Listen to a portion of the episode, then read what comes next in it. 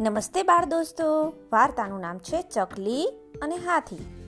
એક જંગલ હતું જેમાં બહુ બધા પ્રાણીઓ અને પક્ષીઓ રહેતા હતા. એમાં એક ચીનચીન ચકલી રહેતી હતી. ચીનચીન ચકલી જંગલના બધા પ્રાણીઓ અને પક્ષીઓની ખૂબ સારી મિત્ર હતી. એને જંગલના બધા પ્રાણીઓ અને પક્ષીઓ ઓળખતા. ચીનચીન ચકલીનો ખાસ ભાઈબંધ અમી હાથી હતો. જંગલમાં હાથી નાના મોટા લાકડા ઉપાડી જંગલ સાફ કરવામાં મદદ કરતો. કોઈ બીમાર પડે ને તો તેને પોતાની પીઠ પર બેસાડી અને દવાખાને લઈ જતો. ઘણી વાર ચીંચીન ચકલીને અમી હાથી એના કાન પર બેસાડી આખા જંગલમાં ફેરવતો અને એના બધા મિત્રોને મળવા લઈ જતો. બહુ દિવસથી ચીંચીન ચકલીને મળવા હાથી આવ્યો ન હતો. આથી એને ચિંતા થઈ ગઈ. કે હાથીની તબિયત ખરાબ તો નથી થઈ ગઈ ને? ચીનચીન ચકલીએ અમી હાથીને ફોન કર્યો, પણ કોઈ જવાબ નહીં. એ તો ચિંતામાં ડૂબી ગઈ. ફટાફટ અમી હાથીને મળવા દોડી ગઈ. ચકલી તો હાથીને જોઈને આઘાત પામી. અમી હાથી ઊભો ઊભો ડુસ્કા લઈ લઈને રડી રહ્યો હતો. ચીનચીન ચકલી કહે, અરે હાથીભાઈ, શું થયું છે? હાથી કહે ચીનચીન ચકલી હું કેટલો કદરૂપો છું? મારો કાળો કાળો રંગ, લાંબી લાંબી સૂંઢ, નાની અમથી પૂંછડી. ને હું જાડો તો કેટલો? વાત જ ના પૂછો. હું મને કાચમાં જોઉં છું તો મને શરમ આવે છે. મને મારી સામું જોવું નથી ગમતું. ચિંચિન ચકલી કહે, અરે હાથીભાઈ તમને કોને કદરૂપા કહ્યા? મને એનું નામ આપો. અમી હાથી રડતા રડતા કહે, એ તો હું ખૂબ જાડો છું, પેલું હરણ જોને કેટલું પાતળું ને સુંદર લાગે છે. ચિંચિન ચકલી તો ખન ખન કરતી હસી પડી. હાથીભાઈને પૂછ્યું, તો હવે તમે શું કરશો? હાથી તો જાડા જ હોય ને. અમી હાથી કહે, હવે તો હું ડાયટિંગ કરીશ, હું માત્ર ઘાસ ખાઈશ, તે પણ ખાલી દિવસમાં બે વાર. એટલે હું કદરૂપો ઓછો દેખાઈશ ને હું બજારમાં ખૂબ વધુ ગોરું થવાનું ક્રીમ અને પાવડર લઈ આવું છું. ચીન ચકલી તો વિચારવા લાગી.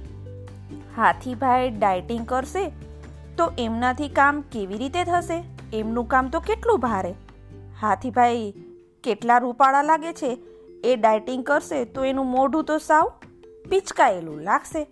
ને એ પિચકાયેલા મોઢા પર સૂંઢ તો જાણે દોરડું લટકાવ્યું હોય ને, એવી લાગશે. એ તો ચિંતામાં પડી ગઈ. જંગલમાં પાતરા થવાની અને ગોરા દેખાવાની ઘેરછા બધા પ્રાણીઓમાં ઊભી થઈ ગઈ છે. જેને તેને મોઢે પાતળું થવાની અને ગોરું બનવાની જ વાત એણે નક્કી કર્યું. આ ડાયટિંગનું અને રૂપનું ભૂત કાઢવું જ પડશે. એ પાખો ખંખેરી હાથી પાસે જઈ અને બેસી ગઈ અને પ્રેમથી બોલી, તમે તો કેટલા રૂપાળા છો? જુઓ ને તમારા પગ કેવા મજબૂત છે? અમી હાથી કહે, ના. ચીનચીન ચકલીએ ફરીથી પૂછ્યું હાથીભાઈ તમારી જેમ કોઈ સૂંઢથી પાણી પી શકે અને સૂંઢથી કોઈને ઉચકી શકે? તમે વિચારો, બધાનો રંગ શ્વેત હોત તો કાગડો અને મોર સુંદર લાગત? કોયલ કાળી છે, પણ કેટલું મીઠું ગાય છે? કાગડો કાળો છે પણ જરાય કદરૂપો લાગે છે? એ તો પાછો પક્ષીઓમાં સૌથી હોશિયાર. ઊંટના હોઠ અને પીઠ જોઈ છે? એના હોઠ કેટલા જાડા છે? પણ ઊંટ રણમાં કામ કરી શકે? એવું કોઈ પ્રાણી કરી શકે? ન જ કરી શકે. હાથીભાઈ તો વિચારમાં પડી ગયા. ધીરેથી કહે, હા ચીન ચકલી, તારી વાત તો સાચી છે. મારા જેવી સૂંઢ એ કઈ પશુને નથી? ચીન ચકલી કહે જો ને હું તારા કરતાં કેટલી નાની છું. તારા કાન પર બેસું ને તોય તારો કાન મોટો લાગે. અને તું તો કેટલું બધું કામ કરે છે. જંગલના પ્રાણીઓમાં સૌથી બુદ્ધિશાળી હાથી છે. એ બધાને ખબર છે. તમે તો ડહાપણના ભંડાર છો. એટલે તો જંગલમાં હાથી દાદા, તમે પૂર આવે તો કેવા બધાને તમારી પીઠ પર બેસાડીને બચાવો છો? મારાથી કોઈને પીઠ પર બેસાડી શકાય? આ સાંભળીને હાથી તો ખડખડાટ હસી પડ્યો, કહેવા લાગ્યો, એ ચીનચીન ચકલી કોઈ તારી પીઠ પર બેસે તો શું થાય? તારો તો છુંદો થઈ જાય, છુંદો. ચીંચીન ચકલી કહે, હવે સમજ્યો ને મારી વાત. દરેક પ્રાણી, પક્ષી, બાળકો, જેવા છે તેવા સારા છે. બધા ખૂબ જ સરસ છે. રૂપાળા થવા માટે જે ક્રીમ અને પાવડર વાપરીએ, એ તો શરીરને ખૂબ નુકસાન કરે. એનો બહુ ઉપયોગ સારો નહીં.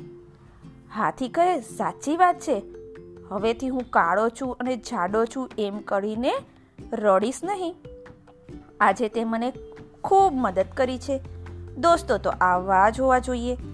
ચાલને જંગલની કેન્ટીનમાંથી તને જલેબી ફાફડા ખવડાવું. બંને પેટ ભરીને જલેબી ને ફાફડા ઝાપટ્યા. ને મસ્ત મજાની પિક્ચર જોઈ. કેમ બાળ દોસ્તો? કેવી લાગી વાર્તા? ચકલીની વાત તો ઘણી સમજવા જેવી છે, નહીં બાળ દોસ્તો? ફરી મળીએ.